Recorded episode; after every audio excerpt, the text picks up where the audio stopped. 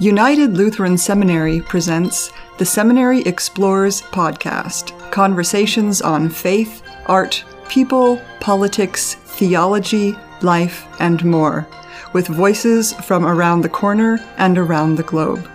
Welcome to the Seminary Explores. I'm Katie Giebenhein. My guest is poet and fiction writer Faith Shearin. Faith is the author of seven books. She has received awards from the National Endowment for the Arts, Yaddo, the Fine Arts Work Center in Provincetown, and elsewhere. Faith's poems have been featured on the Writer's Almanac and American Life in Poetry. Her most recent poetry collection is called Lost Language. She grew up in Kitty Hawk on North Carolina's Outer Banks. She joins us today from Amherst, Massachusetts. Faith, welcome to the Seminary Explorers. Thanks for having me, Katie. I would love it if you could actually start us off with a poem from your new collection. Um, the one I'm thinking about is called The Iceberg That Sank the Titanic. Would you be willing to do that? Sure. The iceberg that sank the Titanic. The iceberg that sank the Titanic could be described with math. The tenth of its total mass, which was visible above water, or the eight miles it traveled per day, riding ocean currents and prevailing winds from the western coast of Greenland. You could measure the temperatures during the thousands of years when it shaped itself from snow, or you could try instead to describe it with language a sculpted white island that sang as it scraped against lunar tides. I dreamed of icebergs after you died because I was aware of the difference between what could be seen when I entered a room and what was hidden beneath the surface. Only 1% of icebergs survive long enough to reach shipping waters on their southward journey past the coastlines of Baffin Island and Labrador, and only 1% of the population is born with your valve defect on the port side of the heart.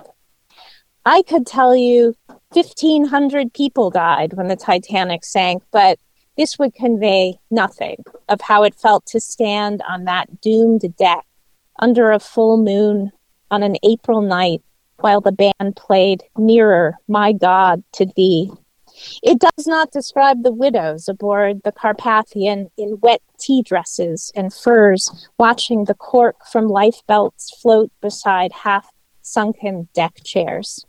I could say it was October 31st when you were wheeled down a cold corridor to the last hours of your life, but this would not convey the way the children dressed in wings and masks, passed me with their sacks of candy while crimson leaves wept in our street.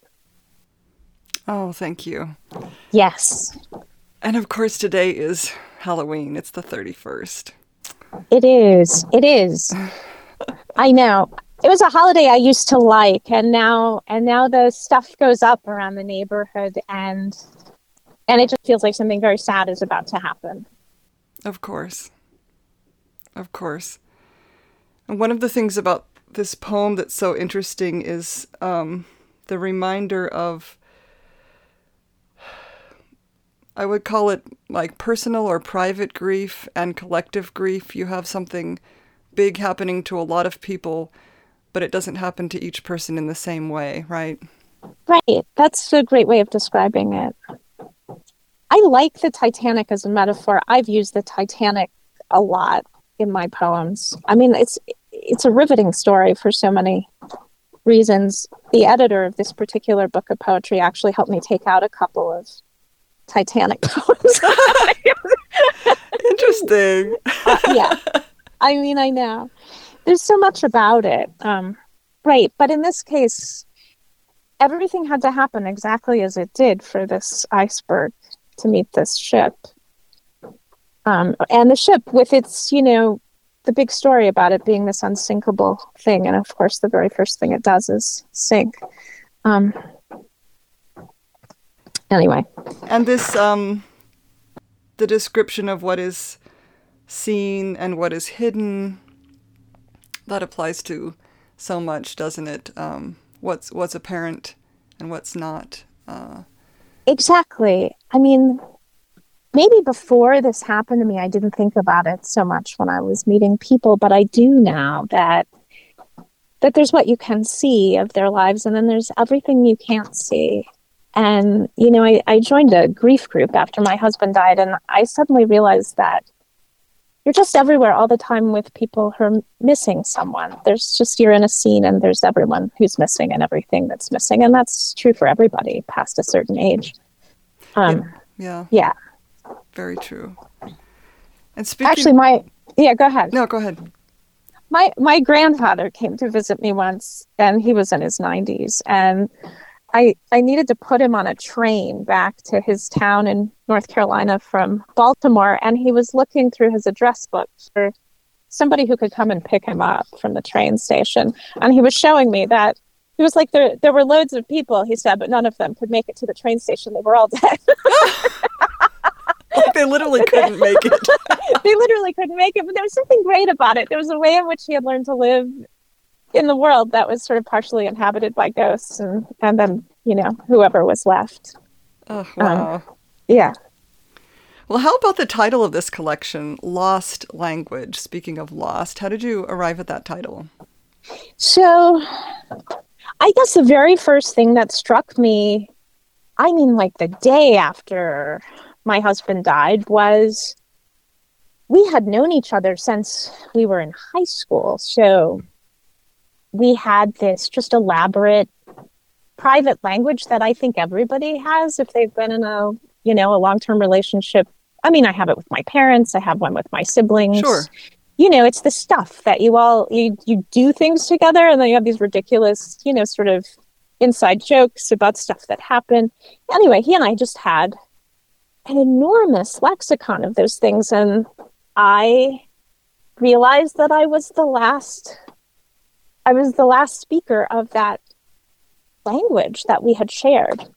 And it was just incredibly lonely. I realized I couldn't walk up to anybody else in the world and say, you know, a whole range of things and have them know what in God's name I was talking about. So, um, so then I guess also we we shared poetry. I mean, we we read poetry, wrote poetry. You know, it was a big part of our connection, especially when we met and when we were young.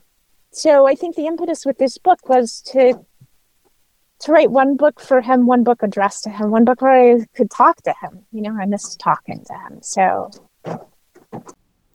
Well, and the interesting thing about that is you're you're writing to him, but those of us reading the book then are reminded of these particular languages that we have with, you know, in our own relationships and the things that we lose and how in some situations you really feel like a a type of uh, refugee even when you're in familiar circumstances you look around and you can't use these sort of shortcuts and keywords yeah. and phrases you know that are so loaded because they're great aren't they? They're really wonderful.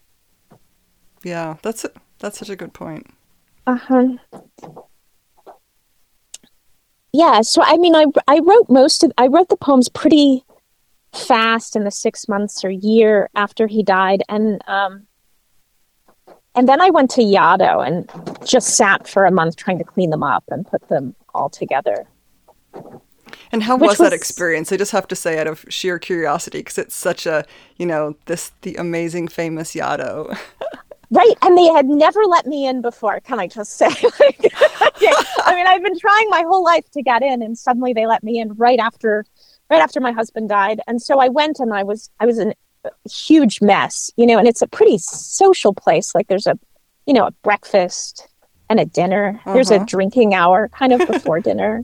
Um, and so and so I was in all those places and I've really looked, I think, a little bit sweaty and befuddled and I I mean I found after he died I had trouble I had trouble reading. I also had trouble just sort of um, you know, in ordinary conversation, people would be talking about books and movies and authors and stuff that used to be super interesting to me, but my brain was fuzzy. I mean, so so I was like that, and I had bats in my room. Can I say? I no. mean, they're famous for these bats, but I had I had like a pair of bats in the closet of the room I was sleeping in, and a portrait that tended to fall off the wall during the night. Oh my goodness! and I had a faint, I had a fainting couch, which I used. You know, um, I laid down on it a lot when I couldn't figure out what to do about a poem. I had a nice time. It's a great. I mean, I think it's a great place when you're not, you know, a grieving widow. Everybody was really nice to me. It was, you know. Um, it, it almost sounds like the bats were kind of a, a certain presence there, right? Like a certain other living things nearby. exactly. No, it's true. And I, I would open up the door to the room. My room was called Mountain View, but there a forest had grown up in like the hundred years since it had gotten that name so you couldn't see the mountains from my room. You could see a fountain kind of. But anyway i was yeah i had a balcony that i shared with another writer who was sure that she was being visited by ghosts at night. Like we would meet on the balcony and she she was getting like a horrible night's sleep every night. I sort of wonder how much writing she got done. Um, oh my. Right because the house is supposed to be haunted. I didn't have a problem with that part um, but the bats. Yeah and they had these uh, fishing nets essentially that people were using to try and sort of catch bats and fling them out the door. There was something great and spooky about it, and it's so full of the history of writers who could not love being there. It was it was fun. well, yeah. Oh, yeah, that's true. Writers who could not love being there. It, yeah, and it was a good diversion, honestly. You know, because most of the time after Tom died, I was just alone, alone. I mean, my daughter had left for college. The the timing of the thing was what it was. You know, it just um, so that I went from being a person, and I mean, honestly, like the year before, we'd been living on a mountain in West Virginia, and it was all three of us in the house all the time. My daughter was um, going to like an online high school. So so she was home and my husband was working most of the time, you know, by by Zoom. His company was in Australia, so sometimes he'd go away for a business trip and then he'd come home again. So we were just up there together, the three of us. We had a pair of dogs, you know. I had this whole life and then and then it was just it was just me, you know, just me and one of the dogs. And so it was just a huge it was a huge change. What a, shock. a lot contrast. of silence yeah, yeah, exactly. I was used to being kind of in relationship with other people, and yeah, suddenly just had to really get used to just my own my own company.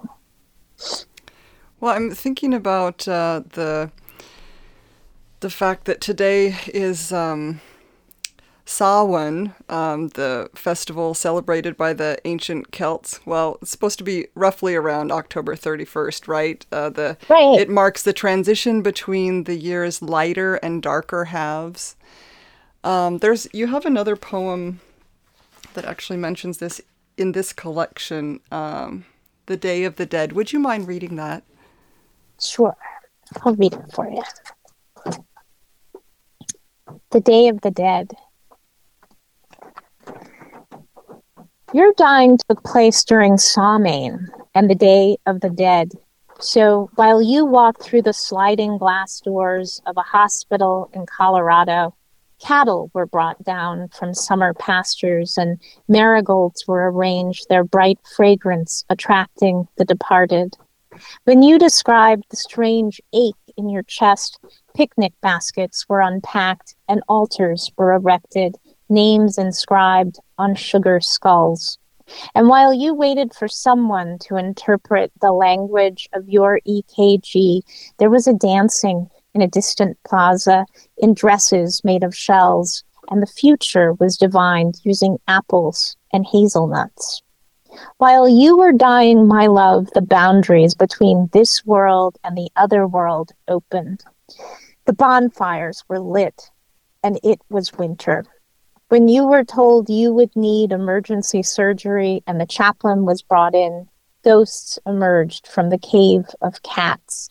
And during your six hour operation, when your heart was stopped and restarted, your blood spinning through machines, the people of a certain village lit candles and floated away in winged boats to an island of graves at the center of a lake.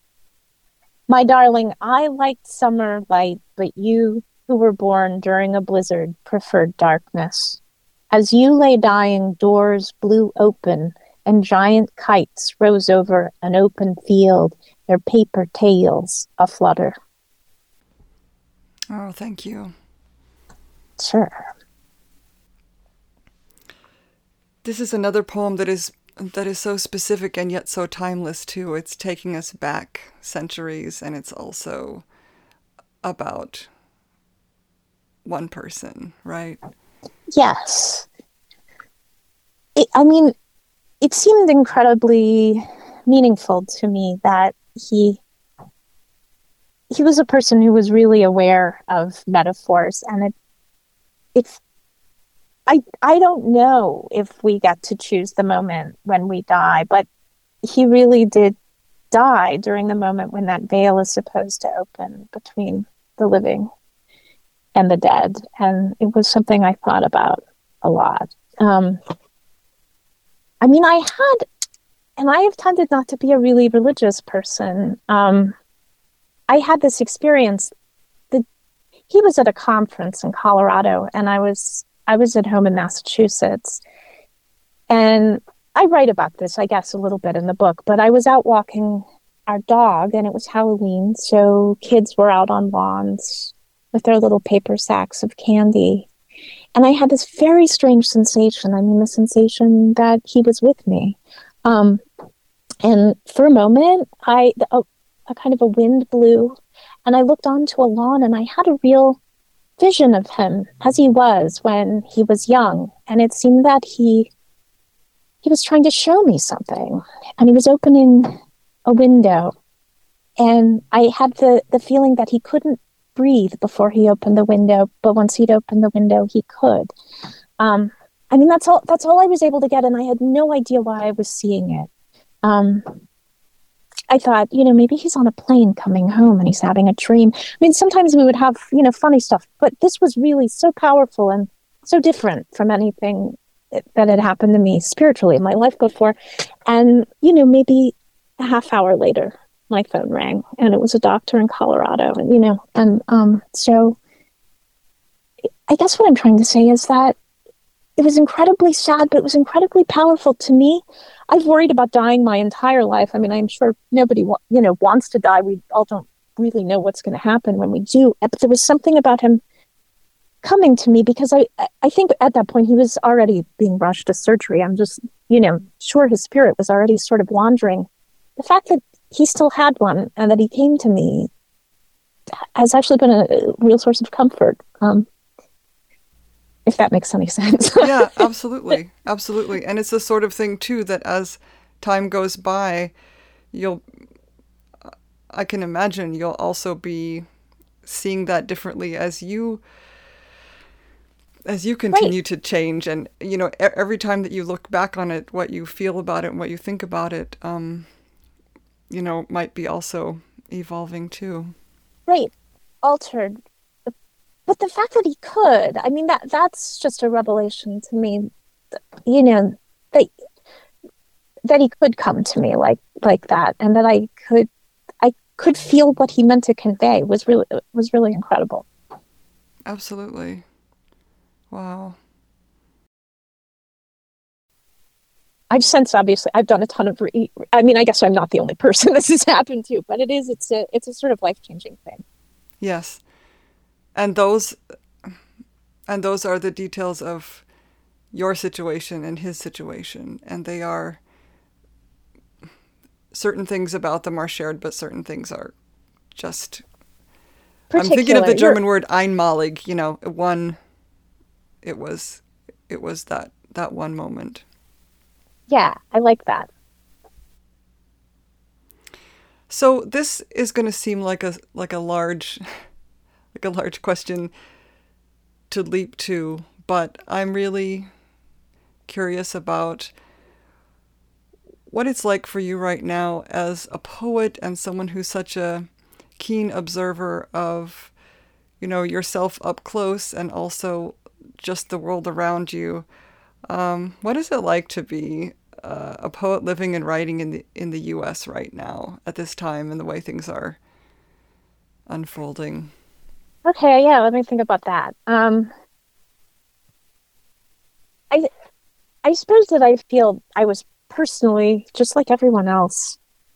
I've been really profoundly affected by COVID. Um, and I keep trying to talk about the effect of COVID with my friends. You know, we, I mean, we all, we all tended to stay in. We were all frightened. We were all trying not to spread the virus. And there's a point after which, um, I mean, I was already kind of staying in a lot. and, so, and so, and so, you know, you start eliminating like most things. I was hiking. My daughter came home, which helped a lot. You know, um, she, she was home for part of it. it. But this, the social isolation meant that I sort of lost the ability to talk to the folks at the grocery store. You know, that like small talk that you make right. with people just in regular life. I felt a little sweaty and weird.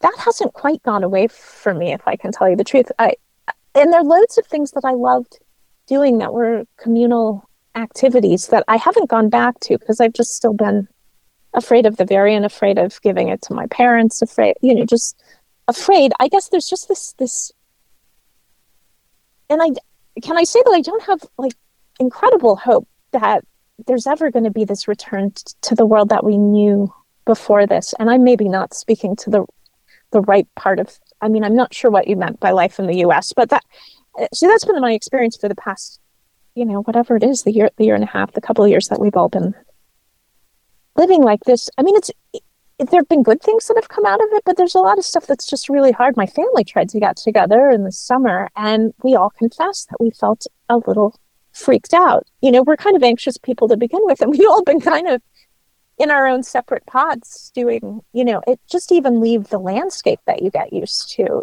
starts to feel tricky. So I guess that's its effect on my personal life, but my writing life uh, my writing life changed a little bit. I started writing fiction during COVID, and um, I have a novel coming out in August. Fantastic. Right. So, so it, that was a change as well, and I think part of it was that the, the amount of time, the amount of time that I was spending by myself. you know, because the I mean, I love uh, poetry is my first love for sure, but I was able to fit it in always. You know, if I was taking my daughter to um, to school, if I was, you know, teaching, if we had, uh, you know, a lot of things going on in our personal life, you know, how you can set aside an hour a day and you can still be a poet. Um, and I found, yeah, trying to write fiction just seemed to me like it would eat up oodles of time, which it does. But but I had that during COVID, so.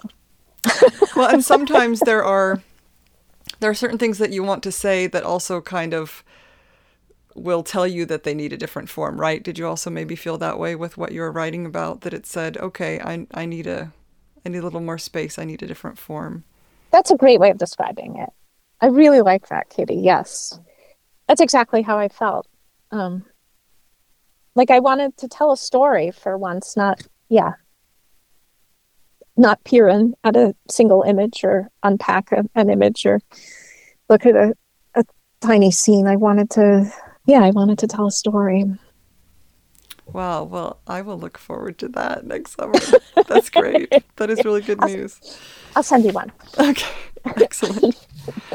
well, one last thing before I let you go. Um, I was reading an interview, um, the one from the Writer's Almanac with Joy Biles, um, and you were talking about influences, which is always so interesting to hear about things that influence other writers. And you know, you mentioned uh, children's books, some of the children's books that you were reading to your daughter, especially.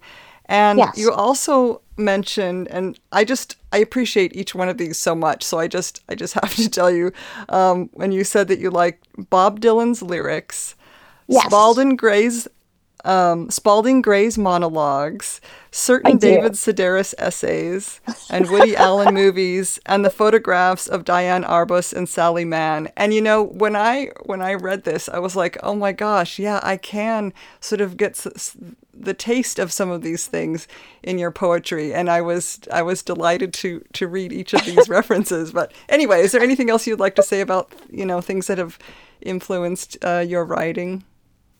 Okay, uh, actually, I'm so glad you read that list, you know, because when I'm talking, I can never bring this stuff up, you know, and that interview, she just sent me questions and I sort of ruminated about what, what had really influenced me. I think all of that is still, all that's still true. I still turn to all of those people and their work. I have watched a lot of Northern Exposure, oh, you know, during. COVID. Do you like that show? I loved that show in the 90s. And so I got it on, I play it on my DVD player. And there's something about that fictional town in Alaska and and the way in which they dream each other's dreams. You know, there's a woman, Ruth Ann, who dances on her own grave. Um, there's that wonderful episode where they help their doctor, Fleischman, find enough Jews um, to help him. Oh, what's he doing? He's he's trying to. Is it sit shiva? I'm going to say the wrong thing, but he's um his uncle Manny has died. Oh yes, and, yeah.